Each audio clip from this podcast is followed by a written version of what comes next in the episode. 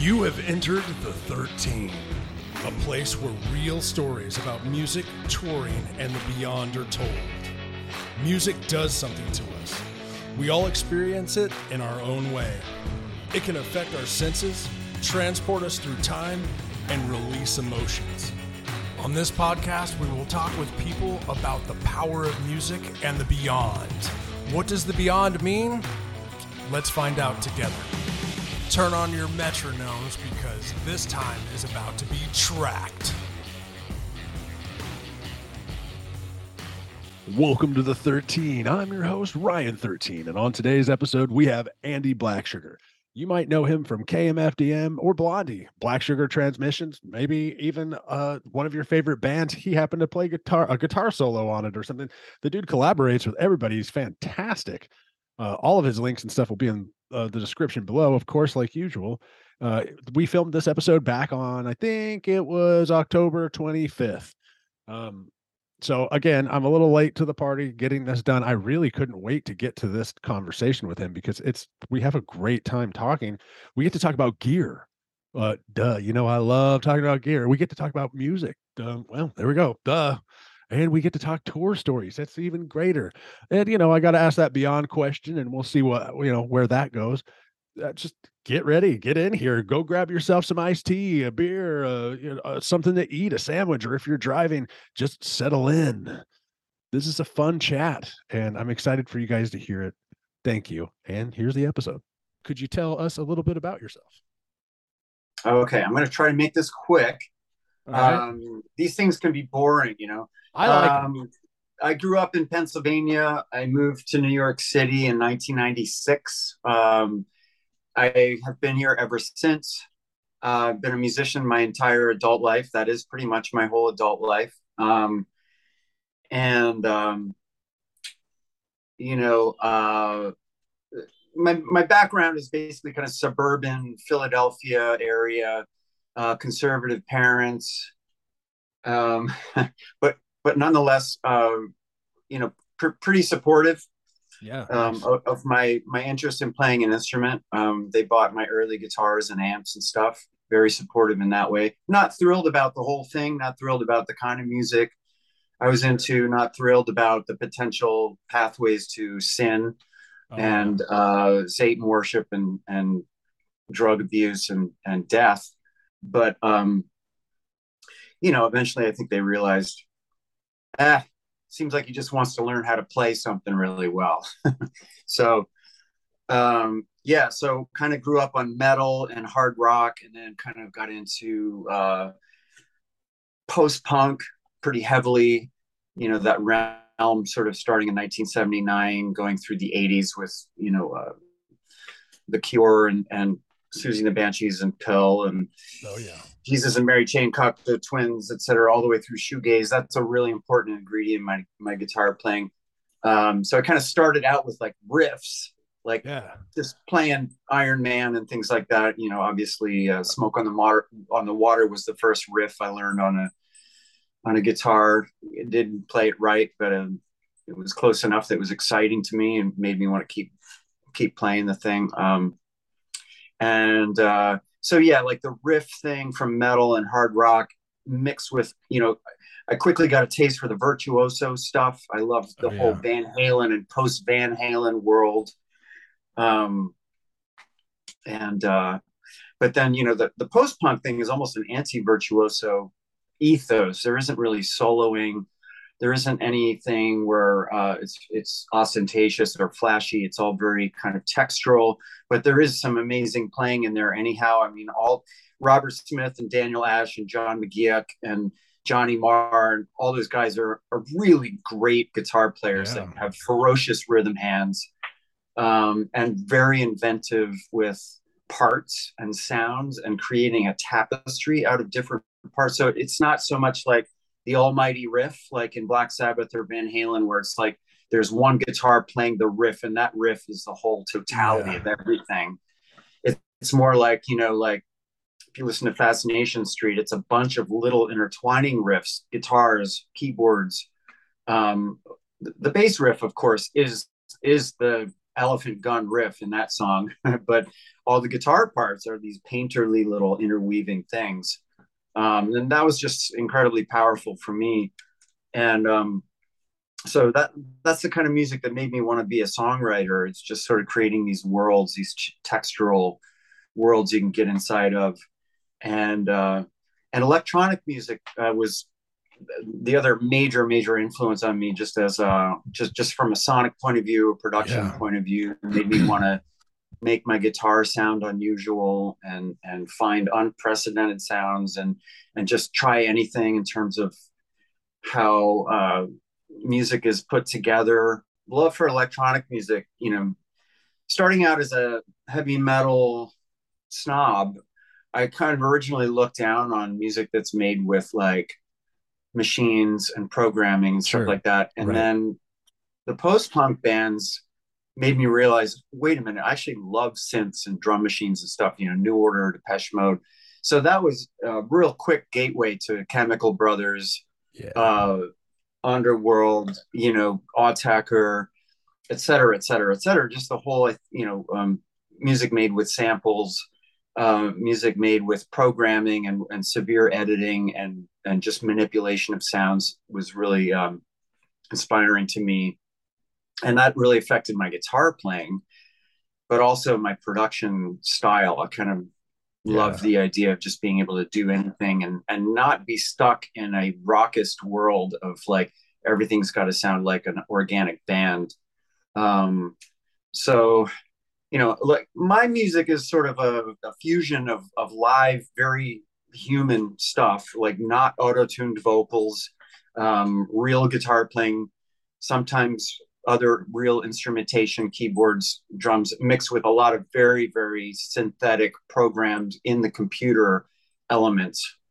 And that's just to me the most exciting kind of couple of worlds to straddle where um, it's uh, sonically, it's sort of neither here nor there. It's sort of uh, just taking exciting elements from different places and sure. bringing it together. I hate music that is all just gridded, auto tuned, just lifeless. I, I, hate that more than anything.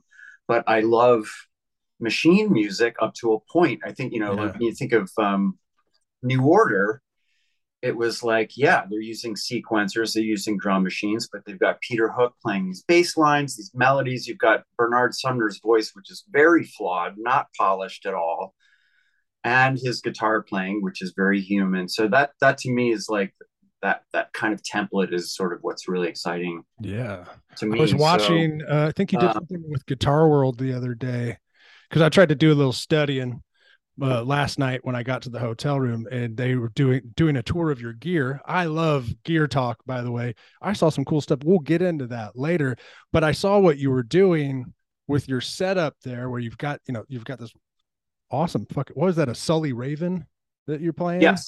Yeah. yeah. Oh, we'll we'll talk about that later. I want to talk about the frets, but that's something else.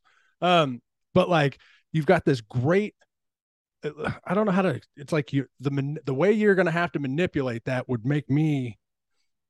I don't know. I just don't know those pedals. But I was like watching you work those things. I was like, holy cow, this thing's this is great. Look what he just did. And you were doing like the reverse thing, but you're using the the tuner to swell it up and, and then sl- take it all the way back in the reverse. That uh, yep, I can see it. This is cool, man. yeah. Well, that's a, sort of coming from that world of of like um, wanting to do things with the guitar that are not trad rock guitar yeah. kind of tropes and you know i gotta give credit that we call that the stun knob on my guitar I, this is the guitar you're talking about right here but basically yeah. all we do is we take the tone knob and we make that oh it's a little loose um, we make it an expression control for my Eventide H9 pedal. Okay. And this is a stereo output. So it's just a regular, uh, I don't need two outputs coming out of the guitar. It's just a tip and sleeve. I mean, right now I'm just, I don't have it set up for any of that stuff, but yeah, just noodling. Yeah. So tip ring sleeve goes into a, a splitter. One end of the splitter goes into the expression pedal input of the H9 pedal, and then this becomes my controller. So instead of having a pedal on the stage that you would do volume swells or right. echo repeats or any of those kind of things. I'm just doing it from the guitar. And that wasn't my idea. So I can't take credit for it. It was um, Joe Waltz, who's one of the designers of Eventide Okay, pedals. yeah. It was his idea, and I was the guinea pig for it. And he installed that mod on um, my Super Strat that um, I had built about 10 years ago. So I've been I've been working with this this idea for 10 years now, and it has become like completely a part of how I play now, and I can't live without it. That's so awesome. now every time I get a new guitar, whenever Sully, you know, in, in this case, you know, he, he just made me this guitar and we had to somehow get the two of them in touch so that the wiring could be described to John and John could, and he did it perfectly. It turns out and was able to get me this guitar like five days before the KMFDM tour. But uh, yeah, it's pretty, it's a pretty cool, it, it might seem convoluted, but like I have just completely, it's become a part of the whole thing for me. you That's know? fantastic, man. That's awesome. Yeah, when I was watching that um whatever Gear Talk or Guitar World thing, which everyone should go look. I'll put a link below. It's super it was a super cool and it's not very long. It was like you went through your gear really fast. But Yeah. what I didn't see was I didn't see any amps. Are you just running straight out of all those pedals or No, it's going into the the Atomic Amplifire 12, which is an amp modeler. okay. Um, it's it's like uh, oh, you know what I mean? It's like I um. Yep. an Axe-Fx type of thing, but Yeah. it's it's a it's a stop box and it's about this big. So uh, the whole thing is contained. You know the the Axe-Fx thing. I remember when it. I'm plugged into one right now. Um, but originally the Axe-Fx was like you had to have it rack mounted and then have the special foot controller to Yeah. go with it. Right. And it was a little complicated. It was like a seven pin MIDI cable, which was hard to find. And um, Atom- what Atomic did was they kind of took the modeling of an Axe-Fx and just stuck it into um, this this really sturdy thing that's self-contained that's just on the floor. Okay. And that works really great for KMFDM because it's pretty much always just a, a crunchy high gain sound. And um, and uh, it, it's portable and it, I need it to be portable. And so, you know, I, I use different things for different gigs. So Sure. in Blondie, I'm using a, old school Marshall 800, uh, not 800, a 2000 half stack. Um, when I do gigs in the city, I play through whatever's there at the venue, Sure. you know. So, you know how it is. It's like you just get used to playing through whatever is there and you just make it work.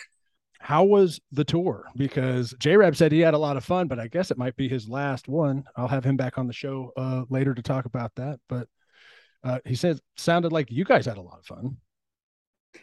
yeah, I know. I mean, he, you know, they were driving around on a, in a much more humble vehicle, and Sure. he was sleeping on that vehicle, and Yeah. that's no picnic. Um, for us, uh, I, I would say it was a triumph. I mean, we we, you know, basically we had two days of rehearsal, and then we just got out and just did a sprint wow. of of um, unfortunately we had our first not our first show our second show and third shows canceled because of the hurricane in florida which is where we started out Okay. other than that it was pretty much um, three weeks of just nonstop shows um, Oh wow. so it was uh, it was tiring um, but uh, I, I don't know the KMFDM thing that's always been the way they've rolled and my first tour with them was the same way and I was that in kind of liked that. 2017? It was 2017. It was already five years ago. Um, Yeah. but obviously, some things have happened in between. I don't know if you've heard um, that have prevented bands from Oh touring. yeah. So The thing- uh, that that thing. yeah.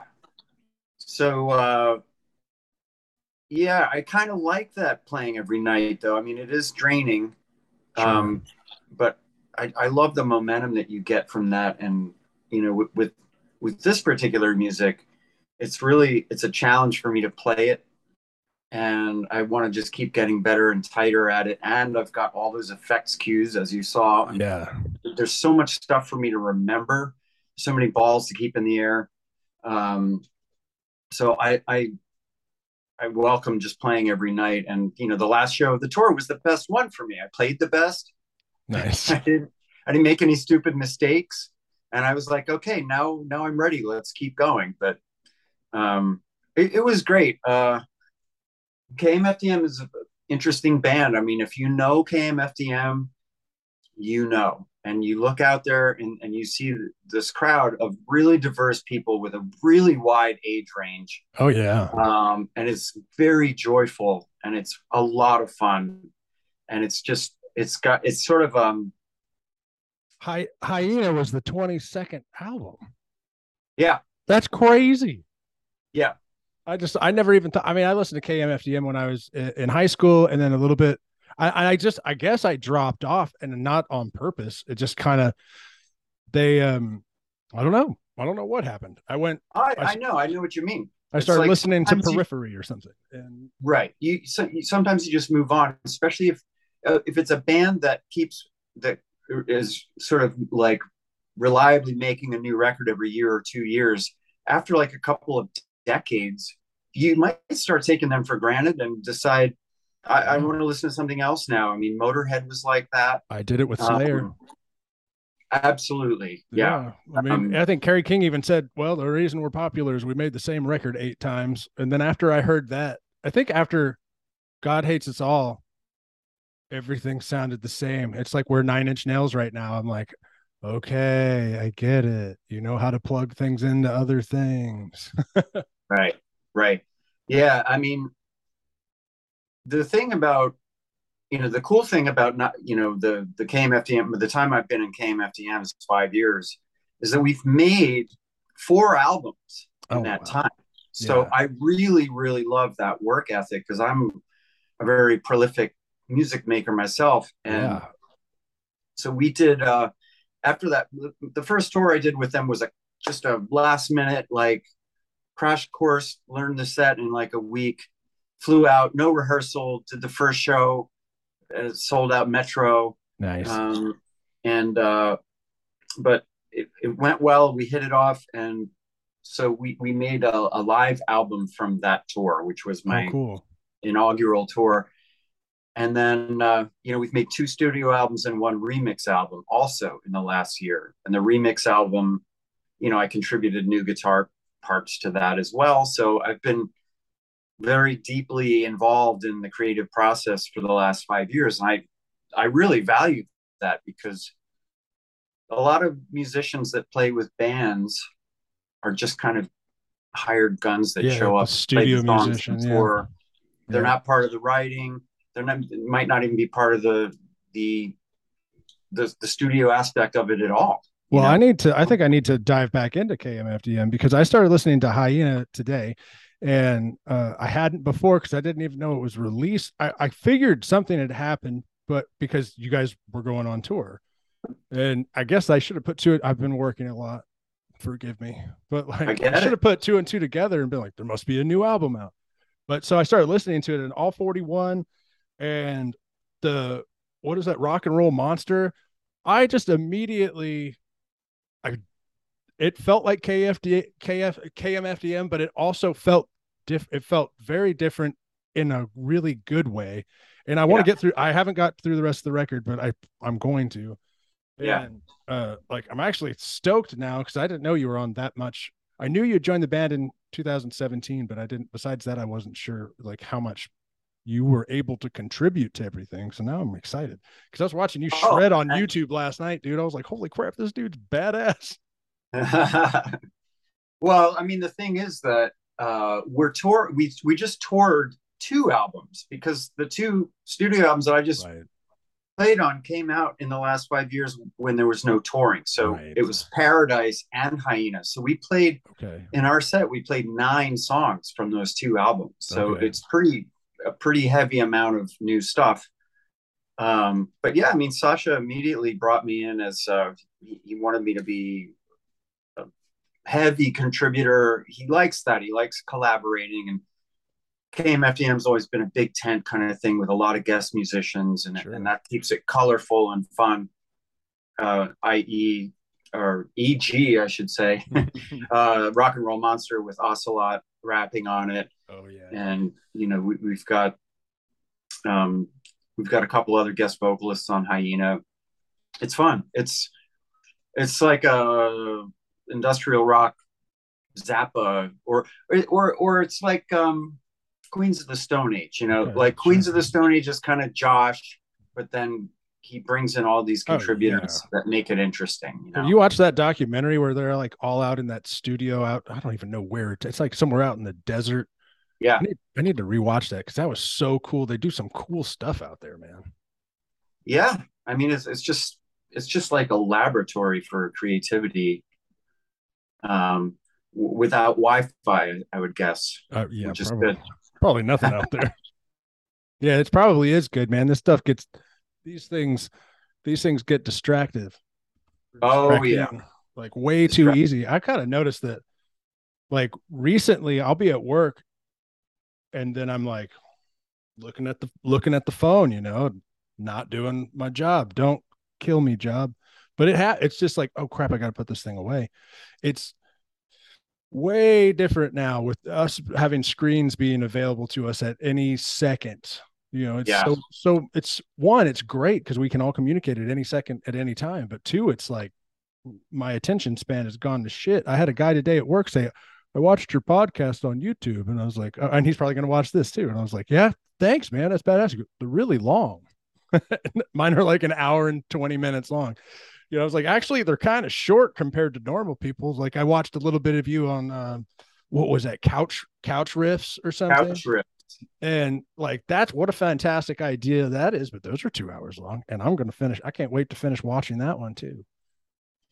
yeah um i, I just watched a couch riffs uh interview with whitfield crane uh last night because mike squires he is couch riffs Yeah. he's the interviewer he's the guy he just toured with them this year and he also toured with peter hook and the light Okay. So um, he's been doing some really interesting stuff. But yeah, he's a great interviewer, conversationalist, and podcasts are long form uh, right. because we need long form stuff. Like we need things that actually we pay attention to for two hours. And that's Sure. what I love about it. You can put it on, you don't have to watch it necessarily. You can just That's kind true. of like, you can just lie down and look at the ceiling and listen to this thing Yeah. I'm glad that podcasts are long. You know, I'm glad that I have more listeners on the RSS feed than I do watchers because then all the watchers, you know, all the listeners can't see this ridiculous mustache I'm sporting right now. But like, like, but all, you know, all the listeners can imagine it. Like, think I'm trying to do Zappa without being able to achieve it. Or, oh yeah, of course, I see it now. Yeah, well, no, it was an accident. I had a goatee and shaved a little too far that way. And, uh, you know, you, you got to work with what you got sometimes. you had to correct it. Yeah, yeah so uh, it'll be back to normal eventually but uh, i think so you and i have met briefly i think a couple of times and always because of doug pinnick yeah. and so and i think j-rab thought that you were my buddy jess who you look very similar to he's also into industrial he's the he has a band called drev but he he lives in um boston and works at berklee and uh so i think that's why the I think that's why he was like, I thought you always got Andee on the guest list. I was like, I don't think so, man. But I remember meeting him. Well, my my memory is that I met you guys in 2008 at Irving Plaza, Yeah, okay. right? Because King's X played with Extreme that year. Yeah, that's true. I was, on So that, I was on that tour. okay, so that's where I met you guys. But that was then, and I haven't I hadn't seen J Rab since then until Okay. this tour that we just did. How random was that? I know. Well, yeah, exactly. It was it was pretty wild. Um, and but the the Doug Pinnick King's X thing is uh, is a really cool. It's a really cool way to know other musicians because you know that they know how great King's X is, and there's like, uh, there's just like They're a, the musicians valuing band. yeah i mean they're one of my favorite bands i've probably seen i i've definitely seen them more than any other band Uh, well, me too. sure Pure, you know, yeah Doug's tech. occupational hazard. Right. Yeah. Um, but yeah, so I knew, but I knew Jerry first. I mean, I, Okay. I met, I met those guys just being at their shows, being a fanboy. You know, I had chats with Jerry and with Doug. Um, they were always so approachable and easy to chat with. And um, Jerry, he lives in Red Bank, New Jersey, Yeah. and many years ago, um, he and his girlfriend at the time, who's his wife now, Julie, they they and some of their friends and family would come up and see my band play.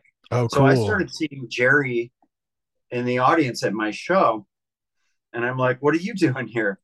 Um, so he, he was a fan, and so we had some other friends. There was another band called Bully. I was really good friends with them.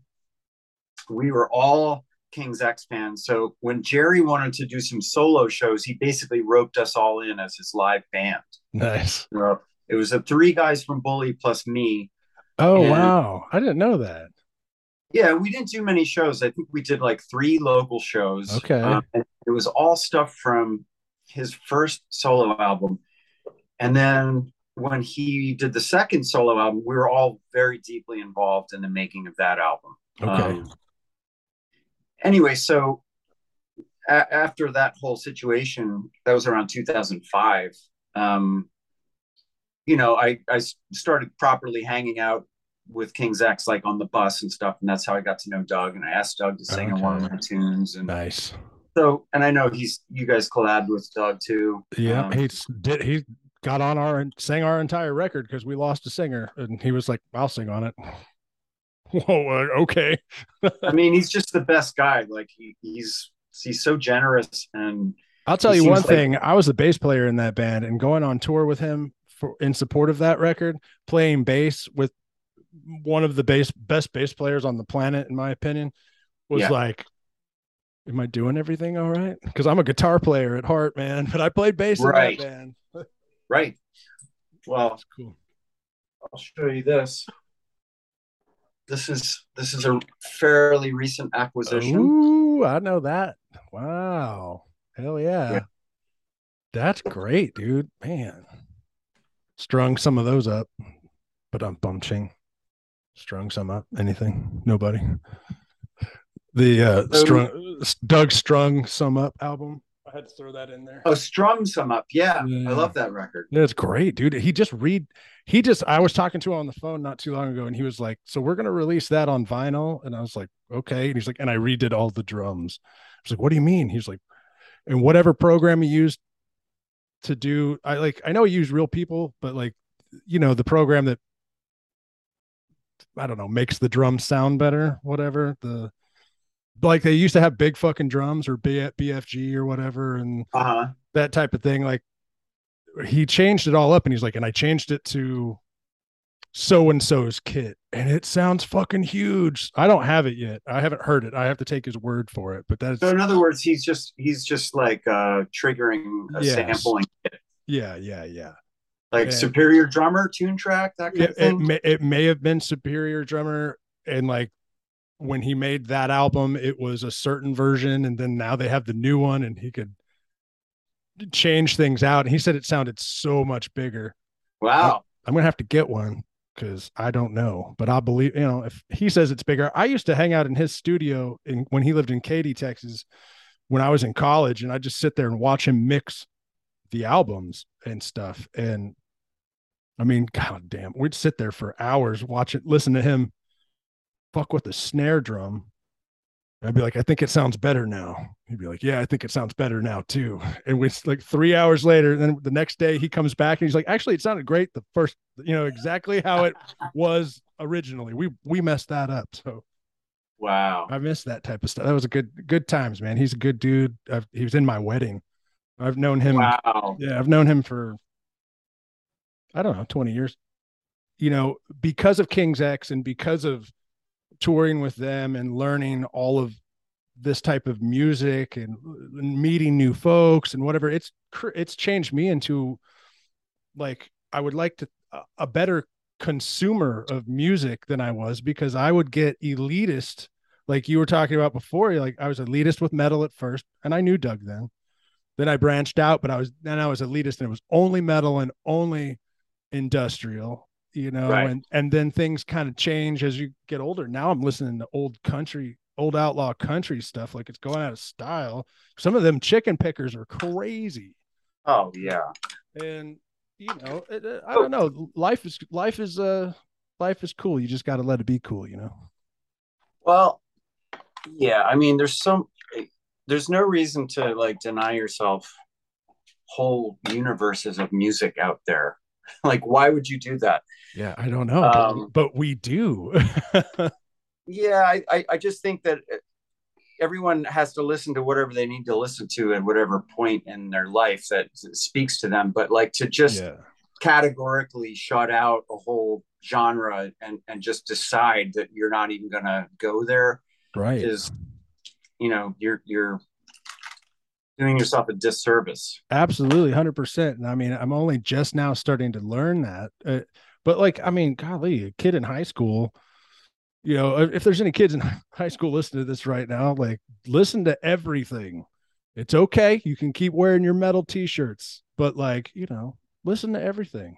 Don't let them call you a poser. like- i think that people need to be brought in in a way that's really exciting like it the tribal thing is because everyone like when when they're teenagers whatever they have to have their identity and sure. if you're just listening to everything, well, then what's your identity? You know, I have to have a team and I have to be, uh, it- you know, it, it just gives you an identikit. It gives you like a look. Okay. It gives you a, a group of people that you can hang out with that you agree on, you know, uh, your favorite bands and all that. But, you know, there's no telling a 15 year old to just like, hey, li- listen to everything, man. Like, because it's not what they need. What they need is is uh and, and I think that's changed a lot. Like I, I think that because everybody has access to the whole history of recorded music, Well, that's true. that people don't really care so much about about um you know just that tribal crap anymore. My the kids that I know, like I teach guitar lessons and I Yeah. do have kids that are, you know, they don't they, they don't really care about genres. Okay. Um, um, one thing that is surprising though is that all of them are into classic rock and, and stuff that was made way before they were born, which is fascinating to me. Um, I don't know. I I sort of wish they had. I, I wish they could have their own new music that's just for them, and they could go through that whole thing of just rejecting uh, their parents' music Yeah. because I, I don't know that that's a really potent thing to have as a, a teenager. Your own thing that that is happening right now that's for you but hey you know as long as there's an interest in music that's that's the important thing and i i'm you know i'll have a, a, a 10 or 11 year old that wants to learn how to play acdc tunes yeah. you know it's just bizarre to me like I mean, you got to learn the fundamentals too, man. I mean, get get down to it. When I was, I started learning. I had to go to a guitar teacher. to Shout out to Chad Iverson. Um, and I think I was 15 years old, and he just said, "All right, I can sit here and teach you chords, and and I'll go over that with you. Uh, but what do you want to learn?" And I was like, "I want to learn how to play One by Metallica." He was like, okay. and he set out on that. I had no idea how to play the guitar. I mean, it was fine because that beginning that beginning riff's easy as shit. But like, not to a new kid, you know, not to a kid who's not inclined to necessarily pick it up because I was not. Uh, I do not believe. Obviously, that's why I'm not doing music now is because, uh, you know, I was eh, just kind of okay at it. But like, th- that I mean, I'll never forget. And so this must be a good feeling for you. I've taught a couple of kids just the beginning stuff, but like when you see the light turn on and they're like, holy and and it's because you taught them a piece of their favorite song or whatever they wanted to play. You know, and then later when you go into fundamentals and stuff after they actually understand, I don't know how you teach, uh, so I'm not. Yeah. But like, you know, then once that then they start seeing this stuff click, and then it's a the puzzle pieces are starting to be put together, and And then- yeah. then you can start talking to the i mean that's got to be a really cool feeling i i've only ever done that with a couple kids and we didn't get very far Yeah, I mean, I know that like 'cause I I did take some early guitar lessons and it didn't it didn't really work for me because Sure. the guy didn't really uh, relate to the kind of music I wanted to play, and he's trying to teach me sight reading, and that that just made no sense to me whatsoever because Right. I could listen to songs and figure them out up to a point. yeah So I was like, why do I need to introduce this whole other step where I have to learn this weird arcane like type of notation in order to to learn notes that I can just hear and find directly. Like, Like, so okay these are the circle of fifths now Yeah, exactly, Like, exactly. what the fuck are you talking about Yeah, it's just sort of like, how does this relate to me? Like, I just want to learn how to play this this song that I really like. yeah So, yeah, I mean, the way I the way I do it is keep it centered around songs that the kids want to learn sure and drop the the knowledge around it. So, like, and, and it doesn't matter whether they remember it or not, but this song's in the key of E. This is why, and I'll just give them a little bit. But the important thing is they're learning it and they're starting to see how these systems work. And um, it's not super important that you know the theory and all that stuff because I didn't I didn't learn that stuff until Yeah. later. But um, I just try to drop it around the the meat of the lesson, which is like, Yeah. let's learn these songs. This is how you play them. This is the kind of vibe you want. This is like, uh, you know, you teach them technique, palm muting, and like yeah arpeggios and glissandos and those things that make a, a riff really like pop. Um, and then you know, you you gently tell them that this happens to be in the key of A minor. yeah You know? And this is an A minor chord, and this is a G chord, and that's ain't talking about love. So you Yeah. got like two chords. It's in the key of A minor.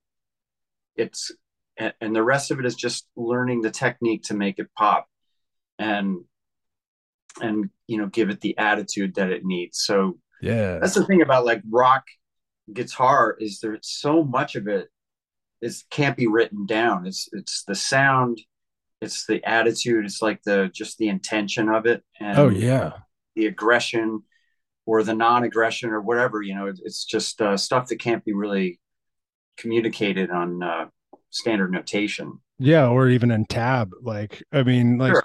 I remember buying again, Metallica was like my favorite band when I was in junior high. I still I still like them. But like, you know, like the I bought all the songbooks. You'd go to like Guitar Center or whatever, and they had that whole section where you could buy the entire album of tab. And I Yeah. would sit there and take it home and I'd learn all the songs. And I'd be like, why doesn't Harvester of Sorrow sound the way it sounds on the record? Well, I had to learn. I wasn't palm muting in certain places correctly. I wasn't hmm. phrasing things certain right. And like that that book may have told you about it, but as a junior high kid, you you kind of skipping past all that. I just need to know my fingers go dan dan dan dan dan dan, dan you know. And- I mean, when you think about like how much notation is needed to tell you not only the notes but all the techniques that are required, right. You know, like when they say a picture tells a thousand words, it's the same thing with a piece of music. Uh, you listen to it, and all the information is right there. You go, oh, that's how it's supposed to sound. Now I need to just make my hands sort of, you know, do that. And I don't know. For me, all those kind of techniques, muting and all that stuff, just came naturally from just having the guitar in my hands. At some point, I realized it made that cool sound when I rested my hands, my my my left hand in this case, my picking hand on the strings, I got that chunky sound. Like, oh, that's how that happens, Yeah. you know. Right. Um, so I don't know. It's I I just it's weird being um uh, uh, a teenage musician because it's like you're impatient, but you also have like so much overflowing enthusiasm for Sure, it. Like you- absolutely. you, want you want to you want to just get great and learn your favorite things, even though they're way out of your reach. And Oh, so you're not patient. You're not taking the, the the steps that you know the logical set of steps that would lead you to playing one or whatever. But Yeah. um, but you know that's it, eventually you you you uh, you learn like the discipline later, I guess, mm. after this just really messy, impatient, you know, early time. I think so. I when I got yeah, the first thing I talked to my guitar teacher about was uh, our after one, I was like, all right, now I want to learn how to play Slayer. And he was like, okay, hold on. you know, like we're not we're not going straight to Slayer. You're gonna wait. We're gonna we'll play one and we'll play Enter Sandman, but we're gonna hold off for a little bit. And you know, years went by and I started teaching myself after I had a couple of I had another guitar teacher, Adam Flint. What's up, buddy? And um, you know, I started and Adam Flint was very much more into the musical side of things and had a whiteboard and would like write things out on the whiteboard for me to read and tell me. He'd still teach me all my favorite songs, but he'd be showing me like, hey, this is what this is in and this is what and he got really theoretical with stuff, which actually kind of worked out as I went into college and had to take music theory and all that other it helped me set up to realize that I was going to go on tour with King's X and never come back to college. Um, but that's uh, a different thing that happened. But um, you know, the I just remember I was 19, I'm living in Austin, Texas, and I'm like, okay, if I'm going to get anywhere in this state, it's in this city because it was the live music capital of the world at the time, or at least that's what we like to say. And I was like, this is the place. This is where I'm going to meet the bands. This is where I'm going to do things. And it turned out to be where we recorded Razor 13 stuff and all that other crap later on. But I made myself a uh, a magazine and it was a weekly magazine. I called it the Rock Star because I had that much, you know, 19 year old gusto that this was going to be how I, the steps I had to take, the things I had to learn to get into a a band that was professional. And I mean, and it was a bunch of like just forcing myself to learn scales and learn chords I couldn't make my fingers do, you know, right. and and it was so much fun and then it, it did lead to other bands and other opportunities and I do think that you're right like starting out at 9 10 11 12 13 14 15 years old you just want to know everything right now. And that might be a reason why people stop. Because you're like ah, i don't know everything. Yeah. So how do you combat or do you have to combat that when you're with your younger students? Like well hey man you know let's learn this little riff. And you might not know the whole song today but next week we'll teach you the second half and then they come um, back unpracticed don't know the song yeah I think I think uh, most most of them are they they get it. Um, I guess if a student just drifts away and doesn't re-sign up for another batch of lessons, then they've just lost interest or or or patience or whatever. Yeah, it's weird because like everyone's got a different amount of like natural aptitude for it, and yeah, if you have a lot of musical aptitude, then it's just like, I mean, all you need is you need to water that tree a little bit. It just like explodes. Nice. And if you have a very little uh, amount of natural talent, then you have to work a lot harder. So some people are really, really enthusiastic and not that talented, but they they get places because they're just so excited about it. And they're not they're not like uh, thrown off the the trail because because it's hard or it's frustrating, whatever. They just they just work harder. Um, so there's just all these different degrees of those two things, you know. Yeah, absolutely. I got a whole list of things I wrote down last night that I haven't not even really talked about, and I think I'm going to get to them now. If you're cool, cool. with it. Um, one one is your Patreon because I watched you make a video about your Patreon and I fucking I was like, me and this guy are gonna be friends because it was it was hilarious. Like you're like, yo, for just zero point three cents a day, you'll get shirt of the day. And I was like, oh, we have the same personality or at least the same sense of humor. Yeah. Uh, so let's talk about your uh, your Patreon. Um, you've got different tiers. Is that still a thing? Yeah. So like I could send you 200 bucks and you'll write me a song and I can do whatever I want with it. Yeah. and that shouldn't be a one-time deal. Also, just for everybody listening, That's that's a one-time deal. I only do it once. yeah, But yeah, typically it's just uh, you opt in for one month and then you you renegotiate for a lower a tier, lower tier. Yeah, or maybe you just you just bail entirely. But yeah, it's been really fun doing those. Like I started doing them a while back, even before Patreon, okay, and it was really really fun. It's it's just it's always funny. Um, it's a really cool creative exercise, Yeah. and people get a kick out of it. But uh, yeah, I mean, basically, aside from that, the, there's three tiers. There's the three dollar a month one, which is basically like I write a newsletter every month. I share sort of updates of whatever I'm doing musically. Um, four track flashback, I think, is in that. Oh, that. yeah, I wrote that. yep, right there. Wrote Yeah. that down. I love that. I day. love t-shirt of the day, four track flashback. I love that because I've got those cassettes piled up. And you, ju- I like. I don't know what yours is like, but like you go back and look, like, what are you doing? Well, I digitized all of my stuff, so Oh, cool. I just upload uh, MP3 or WAV files. So yeah, so it's easy enough for me to do that.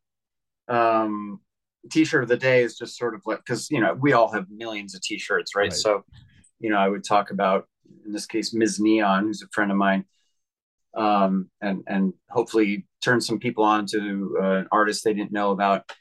Um, the ten dollar tier uh, includes all that stuff. Plus, I do a, a video every month. It's usually 15, 20 minutes long. Okay. So it's sort of like just a compilation of whatever I had been doing that month. So next month's video is going to be all KMFDM tour. Sure. Um, you know, and uh, if there's uh, any kind of recording stuff I was working on, I'll break down aspects of that, gigs. Um, it, it's just open. It's really free form and creative, and I kind of make them arty, and I make. I always have like sort of uh, environmental shots of, of wherever I am at the given time, and and you can see the seasons changing and all that. Yeah. New York City and shots from the subway and stuff like that. Um, and then the top tier, aside from the $200 I'll write a song for you one, is the $30 a month. And that includes everything I just said, plus a completely new exclusive new song every month. Oh wow. Yeah. Okay. Well, that's cool. So you're really writing stuff. I mean, you ain't messing around. No, taking not. any time, not taking any time off. You're coming home off the road and probably getting right back at it. And I saw an interview. I don't know if it was the couch riffs one or, or not, but you were talking about it may have been no, it was with somebody else, and you were talking about how like during the pandemic, having all this stuff to do just kept you busy, unlike most of the rest of us like like lost their damn minds, you know, sitting at home all the time. So that's cool. Yeah, that was, I mean, 2020 was like a real prolific year for me recording wise, just because of the pandemic. It was, it was supposed to be a heavy touring year for me. Yeah. Um, but uh, yeah, I, I, I personally released or played on 13 albums that year. Oh wow. So there was all my stuff. There was Black Sugar Transmission. Um, you know, I did, like a three album trilogy that year, which I had planned to do anyway before the pandemic. I covered Garbage's first album in its entirety. I did Oh three wow. three albums of random cover versions instrumentally with my buddy Adam playing bass under the Sheer Velocity moniker. That's my all instrumental stuff. Um, I was on Jason Beeler's record. Um, Nice. and uh, and K- uh, KMFDM in dub came out that year. So yeah, thirteen albums altogether, and yeah, it was God dog. it was it was just it, it was just a creative challenge to me. Like, what can I do this month? It's also a way to make money because people people were showing up and buying these things, so it it would bring in a little bit of extra cash. But it was just a creative thing, like how can I make this more interesting? You know, this time I'm stuck inside. Yeah, absolutely. One of the uh man, see, like I got I turned 28 and I'm throwing myself in here because this is what I like to do. I think I'm a narcissist, but I don't know. Um, but the uh anyway, like the whole deal is I turned 28. I came back from Europe with King's X. We'd been gone for a month or something, and I had no money. I came back with 60 euro because you spent it all on tour, right? You're out there, you're having fun, you're in Europe. It's like my second time being in Europe because uh, I went twice with King's X. I came home, I had a girl I really, really liked. She told me to keep going, keep playing music, keep doing my thing, a couple other band prospects. But I was like, man. So I joined the oil and gas industry and that ruined everything. But that's not a, I'm not saying that's a bad thing. It just took me out of this world and what we're doing right now and that's why I thank you for coming on and why I have I mean had all the guests I've had is this connects me back to it and we get to talk about tour stories and all kinds of crazy stuff and I get to kind of live vicariously through you for at least a second. So since you just got off of a tour anything crazy happen that you can talk about? Um, anything crazy happen? Or I mean, fun or funny or did was there long running gags or you know how tours are? Yeah, I mean, there my favorite long running gag was our, our lighting guy James is sort of a you know grumpy by nature kind of guy. um, he's a massive KMFDM fan. He has a KMFDM tattoo on his calf. Nice. He's the guy responsible for this insane light show that that we have, which is such a big part of the whole thing. Badass. Um, but he's he's kind of a curmudgeon. so our, our our merch guy, Ocelot, who's the guy that raps on Rock and Roll Monster. Yeah. Um, he was doing this thing where he would surreptitiously take video of James, uh, you know, uh, you know, so waiting in the hotel pool alone, or you know, sort of walk, walking along, pulling his uh, suitcase behind him with his mohawk, you know, and yeah. he would make he would put that Sarah McLachlan song on top, the one, the one about the one that was in the animal rescue, yeah, yeah. or whatever, the sad uh, one, and that in was, the, ar- was, in the arms of the angels or whatever. Well, well, well. Ocelot would always find James in a like a pensive moment somewhere by himself, and he would just shoot him, and then put this song over it and post it as a story on Instagram. And oh, it was great. just so incredibly funny. Um, that was sort of an ongoing gag. There's not a lot of crazy stuff going on. Um, you know, it's sort of like a family affair because Sascha and Lucia, the two singers of the band, are married, and their daughter is always on tour with us, and she has a nanny. Um, it doesn't mean that people aren't swearing yeah, yeah, like yeah. sailors, but like um it's a different know, vibe it's a different there's vibe. no nobody's nobody's doing blow or you know i mean there's you know the i would say like the the wildest thing that happens is people some people get stoned and some people get a little drunk but well that's nobody how... likes nobody likes to to recover from being drunk you know yeah, uh, that's how that's kind of how the sleep as it is, you know. Uh, true. That's kind of how the uh I mean, that's how the King's X bus was, I'm sure still is, you know, the or well, I don't think they do buses anymore. Um but when they did buses when I was with them, they uh yeah, the show was over. They had a couple glasses of wine, smoked a joint. Everyone went to bed because your day started well, mine my day started as soon as we showed up to the club and had to load in get everybody ready for sound check the next day. But you know, yeah, I haven't I don't think I even ever toured with a band that did anything super crazy. So I, I really like I actually really enjoy like just a relatively I I think everyone should should be laughing as much as possible and should be having a great time, but I also like getting rest and I, I like uh, pe- people being respectful with each other. Yeah, I don't know. It's sort of like uh, you know, this the same thing with Blondie. Like it's pretty sane, you know. Uh, it's not wild.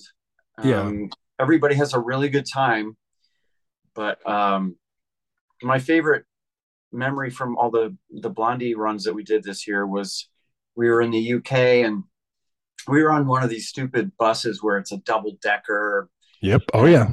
It's not you can't stand up all the way in either level and so yeah. but you know it, it does allow for people to sort of spread out and go to different places and just do their own thing after this. So people would generally do that on the bus and we would be we wouldn't sleep on the bus per se. We just kind of like drive to a hotel.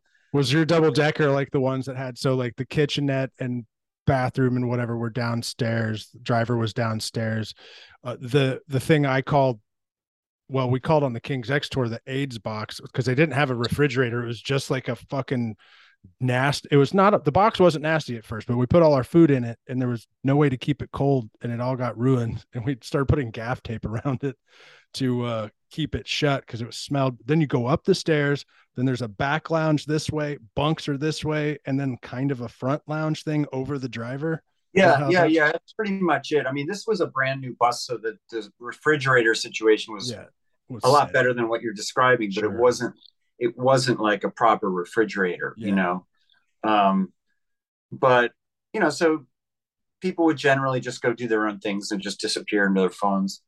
Um, but one night we all sat there, the whole band, um, and watched The Hangover 2. Oh, nice. and it was just like, you know, it, it, you know, it's just the, the, kind of movie that everybody can just laugh at. And, Absolutely, yeah. Um, and just unwind after the show, kind of thing. That's great. But uh, yeah, I don't know. For me, the highlights are just the shows and and just the, you know, the the in jokes and just the, I I just to me it's like it, on tour everyone should be laughing as much as possible, you know, and you know, the drummer in KMFDM is a British guy named Andy Selway, and he is just the most relentlessly quick and raunchy uh, quip smith. All right.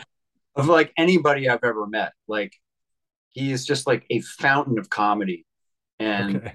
it's impossible to just not be in stitches whenever you're around him because it just never stops. So, you know, and everybody everybody laughs a lot in, oh, yeah. in that entourage. One of the people's laughs I love the most is Jerry Gaskill's, and my buddy Al Shire has hit down to a, a, a key. Like he's got it down pat. It's when Jerry's had two or three glasses of wine. I don't know if Jerry even still drinks anymore, but Jerry 15, 10, 10 years ago. And I mean, I can't, I'm not going to do it, but it, Al can do it really well. And it's infectious because when Jerry starts laughing, you want to laugh too, even if you don't think what he's laughing at is funny. Right, right. like, I love that dude. He called me on my wedding day. He wasn't able to be there. Him and Julie weren't able to come, but I saved the message on my phone, and you know it's near and dear to me. I let I like I go through and delete all these, you know, all the messages, and there's like four or five saved on my phone that'll never be deleted, and that's one of them because he's just a freaking sweetheart, and Julie's a sweetheart too, and you know, Ty's uh, great. Ty's a great guy. Though those guys are good, and they all like to laugh, and I think laughing on tour is a perfect, perfect thing to say, man. I think that's great. Yeah, um, yeah, because um, like I said, it can get really grim okay. out there. Um, but you know, I, I can't complain. Like I, I think the level of touring that I'm at now is relatively cushy. I can't, you know, it's not like J Rab was sleeping on that, um, in, in, that, that, um, what is that? Is that a splitter van? It might sprinter. Yeah. Whatever. A, a sprinter. Yeah. Yeah. yeah.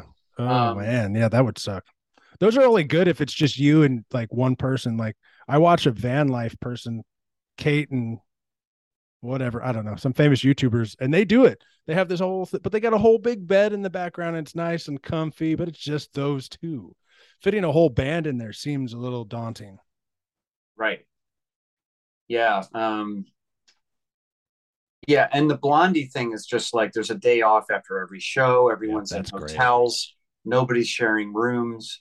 It's business class flights you know, it's it's cushy. There's catering. Yeah. um, nice. it's it's like you know there, there's there's no there, there's no complaining about that kind of tour you know so i was watching your youtube channel and I, obviously you do a little bit of video editing what do you use to do that with uh, i used um for the longest time i used uh, adobe premiere yeah but um it just kept uh it kept crashing on me. I don't know if my my computer can't handle it or whatever but um um i started using filmora. Okay. Which is you know a little bit more of a consumer grade kind of thing which is fine for me. Um sure. but it doesn't crash. It does everything i need it to yeah. do. I'm not making a movie or anything. I just yeah, need yeah, to put the stuff together and make it make it look decent I'm gonna write that down because uh, I've, I've been kind of jumping around trying to figure find new stuff for me too. Because I have another YouTube channel where I do that dumb stuff that everybody does, like eat the hottest pepper on the planet or whatever, and videotape me dying. I think it's fun, but the uh, you know, but sometimes you need to. Uh, just the software isn't as great all over the place, but I don't want to spend five hundred dollars on software either. You know, I'd want to. Right. I want to find something cool. Um, I think I think Filmora is thirty bucks a year. Oh, I love that. Yeah, so it's it's pretty reasonable, and considering I you know I use it all the time, it's it's well worth. Uh, it's well worth that. Um, when you got the call to come to KMFDM, how did it happen? Uh, Doug Wimbish called me. Do you know who he is? I don't. Okay, you should know because um. Why does I that name? His name up. sounds familiar. Yeah, you should look him up. He's uh, a, a sort of a world-renowned bass player. Um, then I should. Been, he's been in Living Colour since the '90s. Oh, never mind. I know who you're talking about. Um, but he played with Mick Jagger and Jeff Beck and Lauryn Hill and everybody under the sun. He was yeah, on all yeah, the early hip hop stuff from New York City, Sugar Hill Gang, oh yeah, Kurtis Blow, all that kind of stuff. Um, Grandmaster uh, Flash. Yeah, I I know who you're I know who you're talking about. I got so he's he's old friends with Sascha from KMFDM. Okay. So when KMFDM really needed uh, a U.S. based guitar player on short notice, Sascha called Doug Doug asked Vernon, Vernon Reid from Living Colour, who's a oh, good yeah. friend of mine. Vernon gave my phone number. And then next thing I know, I'm on the phone with Doug and Sascha, and we're talking about making this tour happen. And I agreed to do it. And I, like I said, I had a week to learn the songs. Had to cancel like six shows in New York for for that month or whatever. But uh, that was it. That was, it was really nice. a weird mix of serendipity and also uh, I would happen to be a, a, big fan of KMFDM already, so I, I kind of yeah. knew the at least the the the kind of world that I was going to be stepping into, and so that was that was how I got the KMFDM gig. I love that. That's great. Do you guys do you know the dudes in twenty four seven Spyz? Yeah, well, I know Jimmy. Yeah, I know Jimmy. Everybody knows Jimmy. Yeah. I love that guy. He's so nice. He is really nice. I just saw him at the King's X show a couple months ago. Oh, okay. Right on. Yeah. Yeah. yeah he's so cool. What inspired uh This is Crazy Town? I can hear you. I can hear the influences in that, by the way. Like I, I that's what I wrote next to it. I can hear the influences. I don't remember what I thought those were, but um, David I don't remember Bowie. what I don't remember what inspired the music. I just remember like I I, I wrote a ton of musical ideas for for those albums, you know, for like a year. Yeah. So I just stocked. I, I so I, I don't remember what inspired any musical idea. I think the lyrical inspiration once I started writing, it sort of ended up being about just how we're so addicted to and reliant on technology and how much we take it for granted and how quickly it becomes obsolescent. Uh, uh, uh, what's the word? The, the planned obsolescence yes. of technology and how quickly it gets thrown into the garbage heap and we move on to the next thing. And we're so, we're, uh, what's the one line? Um, I think it's just the lyrics something along the lines of like uh, shining high on the marquee and forgotten instantly. Instantly, sort of like this. Everyone's excited about the new version of the iPhone, and then once we get it, it's like we're just mad that it doesn't work even faster than it does, and then it, it, it you know, some small minor inconvenience. It's just, it's just like about the world of of hyper convenience and yeah. how wow. how bad that is. I worked with this company called Cutco. They sold knives, and it was one of their things that they got these college students. They, I think they still do, and they get college students, and you'd say, "Here's the spiel. You're going to sell these knives to families. You know, like eight hundred dollar knife sets for your kitchen." I was pretty good at it, by the way. But one of the things they asked you to say was, most knives are made with planned obsolescence. And I never forgot it. And it's been stuck in my brain ever since. And uh, so in the knife world, what is planned obsolescence? The handle comes off. Yeah, the handle comes off. They never stay sharp. They get to a point where like you can't even keep sharpening them anymore. That was their whole Oh, I see. Spiel. So, yeah, and if you, you bought sharpen them yourself, yeah, and if you bought Cutco, one they were guaranteed for life, which was kind of a lie and why I quit. Sorry, Cutco. Um, but like, you know, it was like you would go and say, "Hey, look, this is the this is the homemaker set. It's eight hundred dollars, but you'll never have to buy another set in your life." and I was selling these things, and I'm like 20 years old, like, fuck yeah, I'm doing great. This is fantastic. And then I start getting people calling me back, customers, like, dude, it's I've had it for three months and it's already dull. I thought you said they never dulled, and if they did, you'd replace them. Well, I tried going through Cutco, and they're not going to replace it. Blah, blah blah. Anyway, I got out of sales. Sales was not for me.